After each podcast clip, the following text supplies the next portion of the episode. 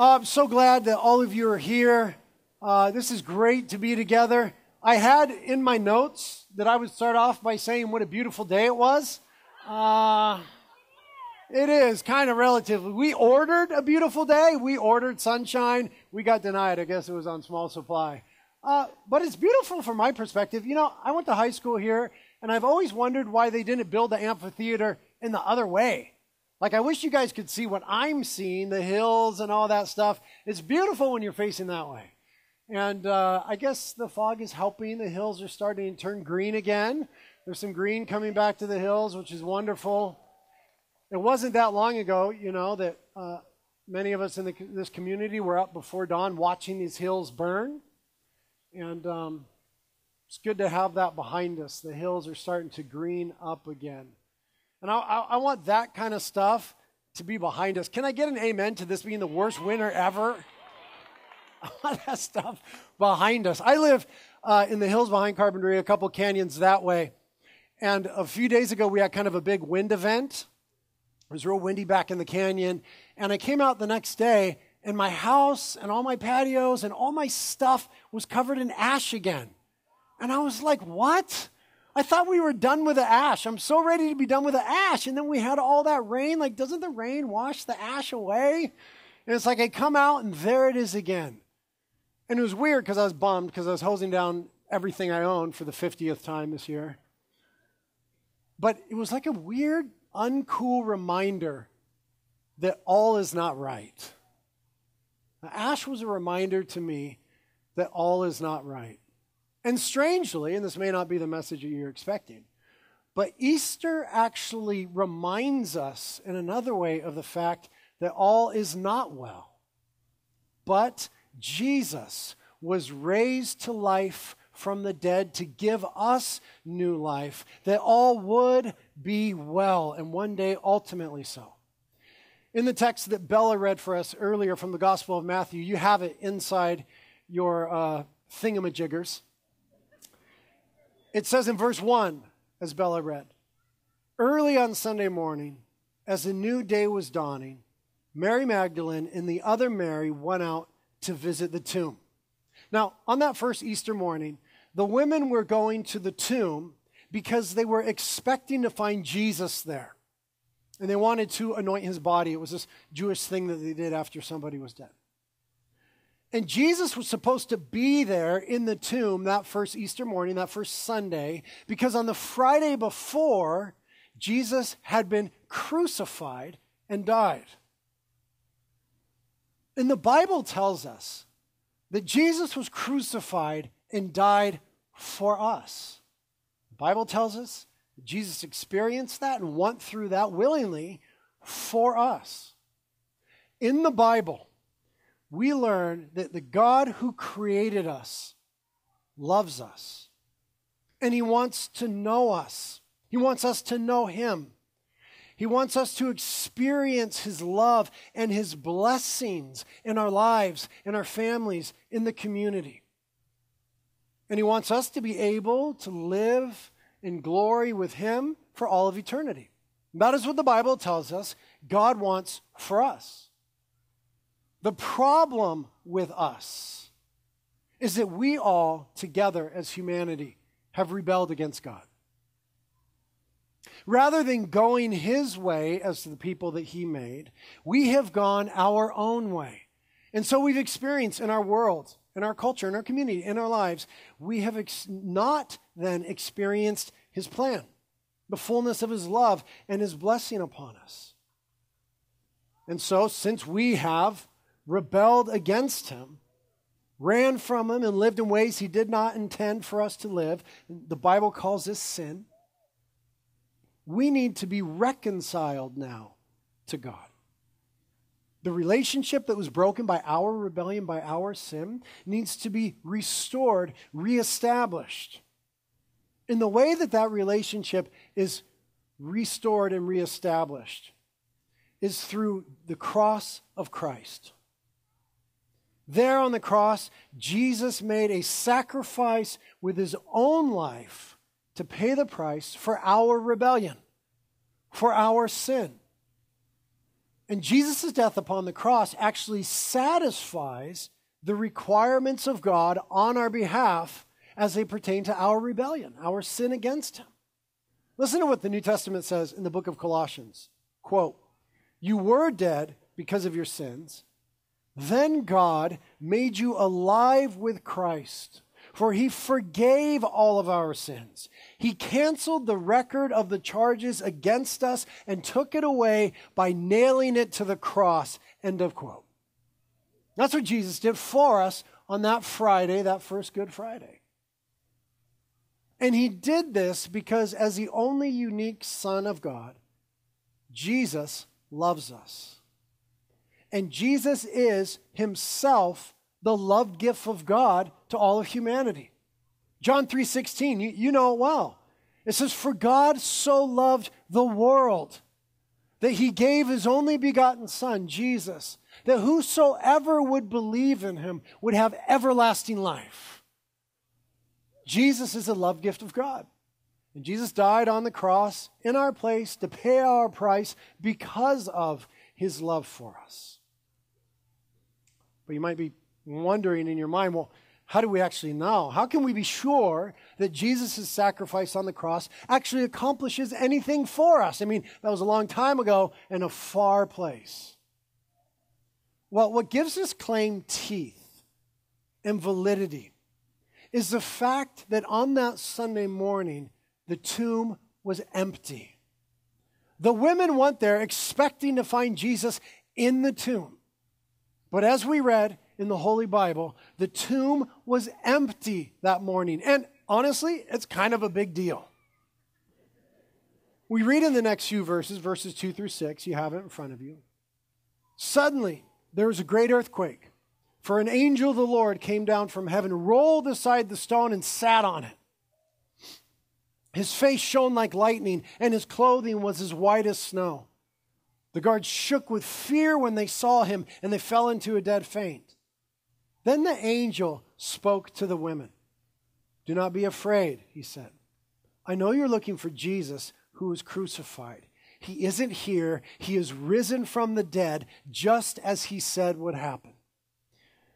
This powerful event that we read in Holy Scripture is what we now call Easter.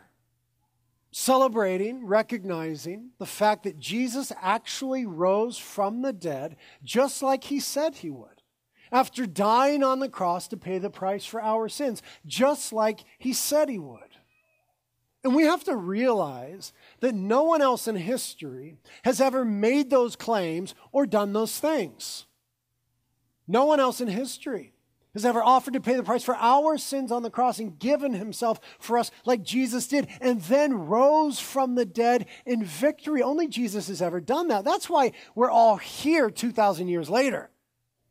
I mean, otherwise, it's really weird that we're all gathered in this place. But we're here because that was unique in all of history.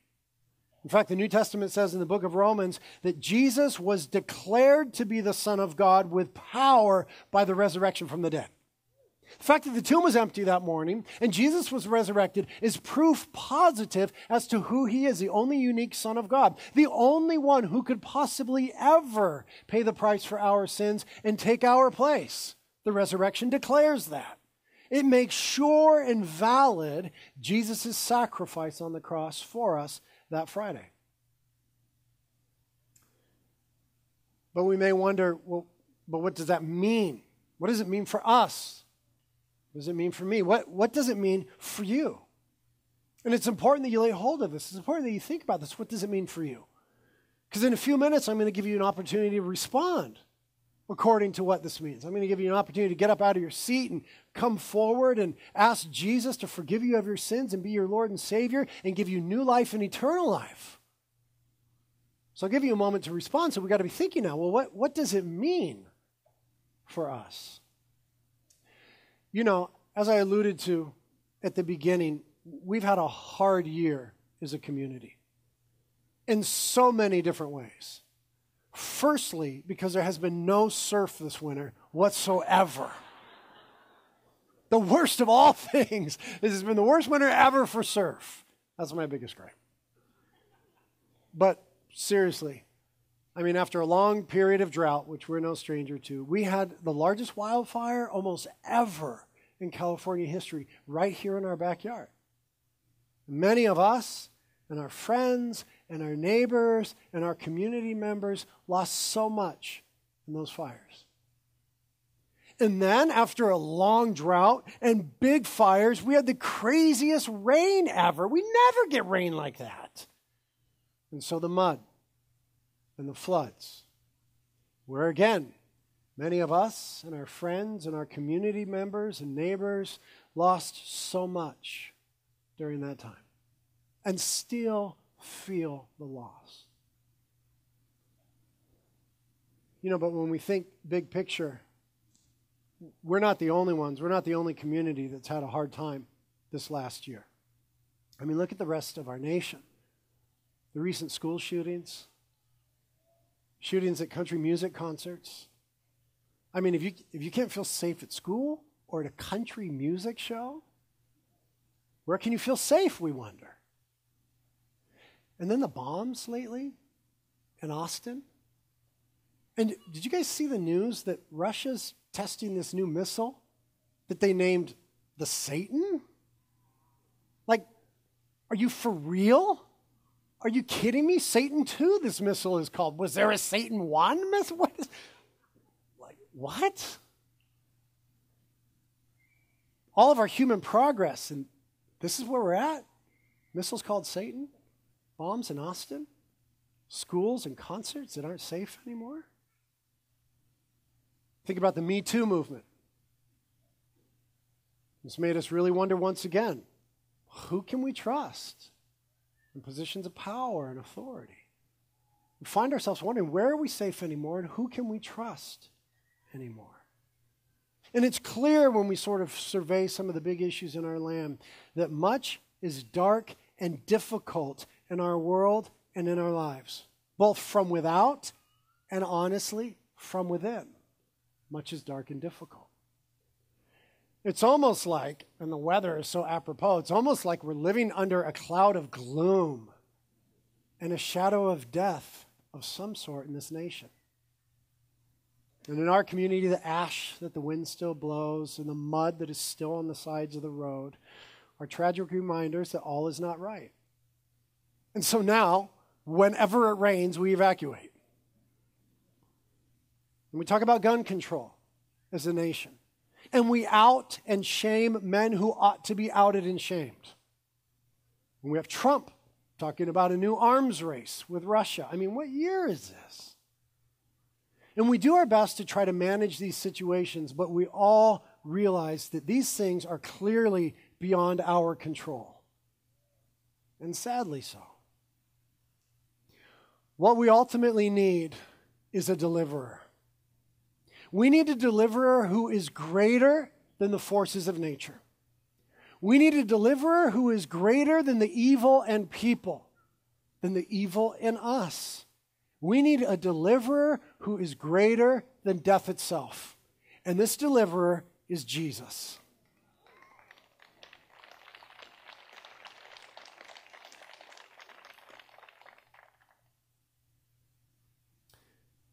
And the Bible tells us about the resurrection that it was impossible for death to hold Jesus to the end of that weekend. Because he himself is the power that is greater than death. The New Testament tells us that Jesus actually now holds the keys to death.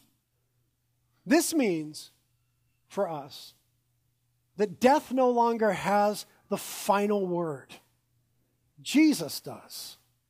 Death seems to have the final word because it appears to be such an unstoppable force and such a final event. But the account of Jesus' resurrection before us reveals that death is not final, nor is it unstoppable. We need to hear the words of the angel again in verses 5 and 6. You have it in front of you where he said, Do not be afraid. I know that you're looking for Jesus who was crucified. He isn't here. He's risen from the dead, just as he said would happen. Since Jesus defeated the power of sin on the cross, that's what he did. and the power of death through his resurrection. That's what he did. We are now offered hope of living new lives under a greater, better, ultimate power that is Jesus our Lord. And we have the hope of no longer being slaves to sin and the evil without and the evil within. And no longer living under the ultimate shadow of death. We are offered freedom in Jesus from the ultimate power of death and the enslaving power of sin. We are offered freedom. And in a moment now, I'm going to give you the opportunity to respond to that offer of freedom by coming up and asking Jesus to forgive you of your sins and give you new life. The way to that freedom, the only way to that freedom, is Jesus himself. Jesus said in the New Testament, I am the way, I am the truth, I am the life. No one comes to the Father except through me. Now, that's a radical claim. Jesus made a claim of absolute exclusivity. And the reason that we can heed and trust and believe that claim is because Jesus rose from the dead after dying on the cross for us, and no one else in history has ever done that. Therefore, his words, beyond anyone else in history, have validity. So when Jesus says, I am the way, I am the truth, I am the life, we can believe what he says. Jesus is the way. And the way to Jesus is through repentance and faith. Repentance, to turn from our own sin and rebellion and turn to God. To cease from going our own way and begin to go God's way. Repentance.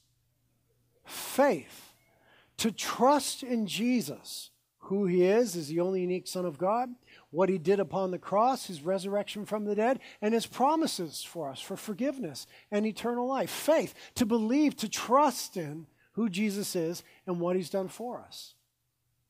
The way to freedom is Jesus. The way to Jesus is repentance and faith. I want you to notice now in, in verse 8 that the women, as they ran to tell the disciples of the empty tomb, it says they were very frightened, but also feel filled with great joy. They were frightened. This was like crazy. There's the angel, and he's shining like lightning and all this stuff. The tomb is empty. But they were filled with great joy. The tomb was empty. And you might be feeling some of that mix this morning as you hear this good news about Jesus and what he's done for us. A little bit of that fright, like, wait, this is this is serious, this is a big deal. And some of that joy, wait a minute. Jesus did that for me because he loves me. He's willing to give himself for me. And he's risen from the dead that I might truly be delivered from sin and its power and from death. That combination of fear and joy might be present in your heart even now especially as we think about responding. But I want us to look where it resolved for the women that morning, verses 9 and 10. And as they went, Jesus met them and greeted them. And they ran to him, grasped his feet, and worshiped him. Then Jesus said to them, Don't be afraid. We have it twice now. The angel said it, and Jesus said it, Don't be afraid. Because the tomb is empty. Christ is risen from the dead. And in their fear and in their joy, Jesus met them.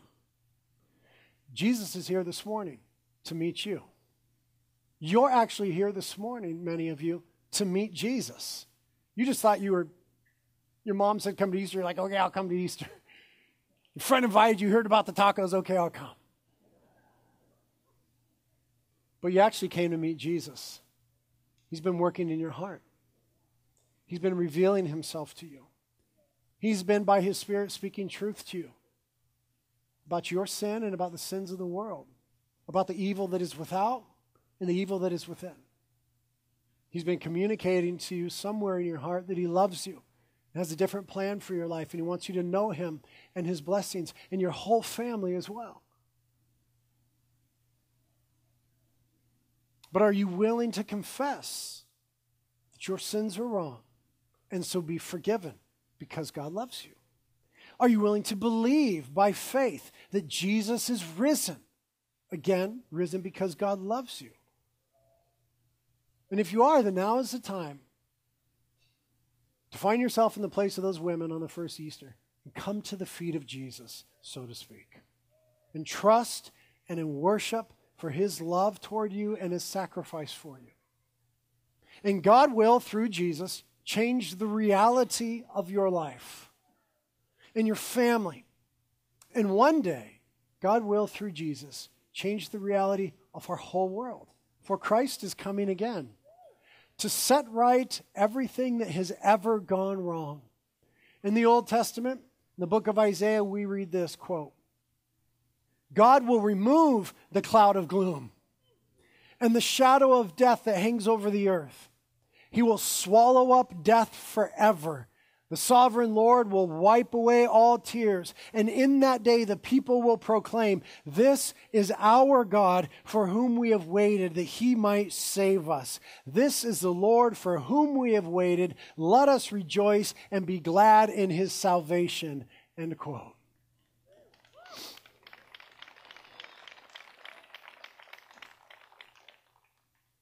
And today is our day. Today is your day.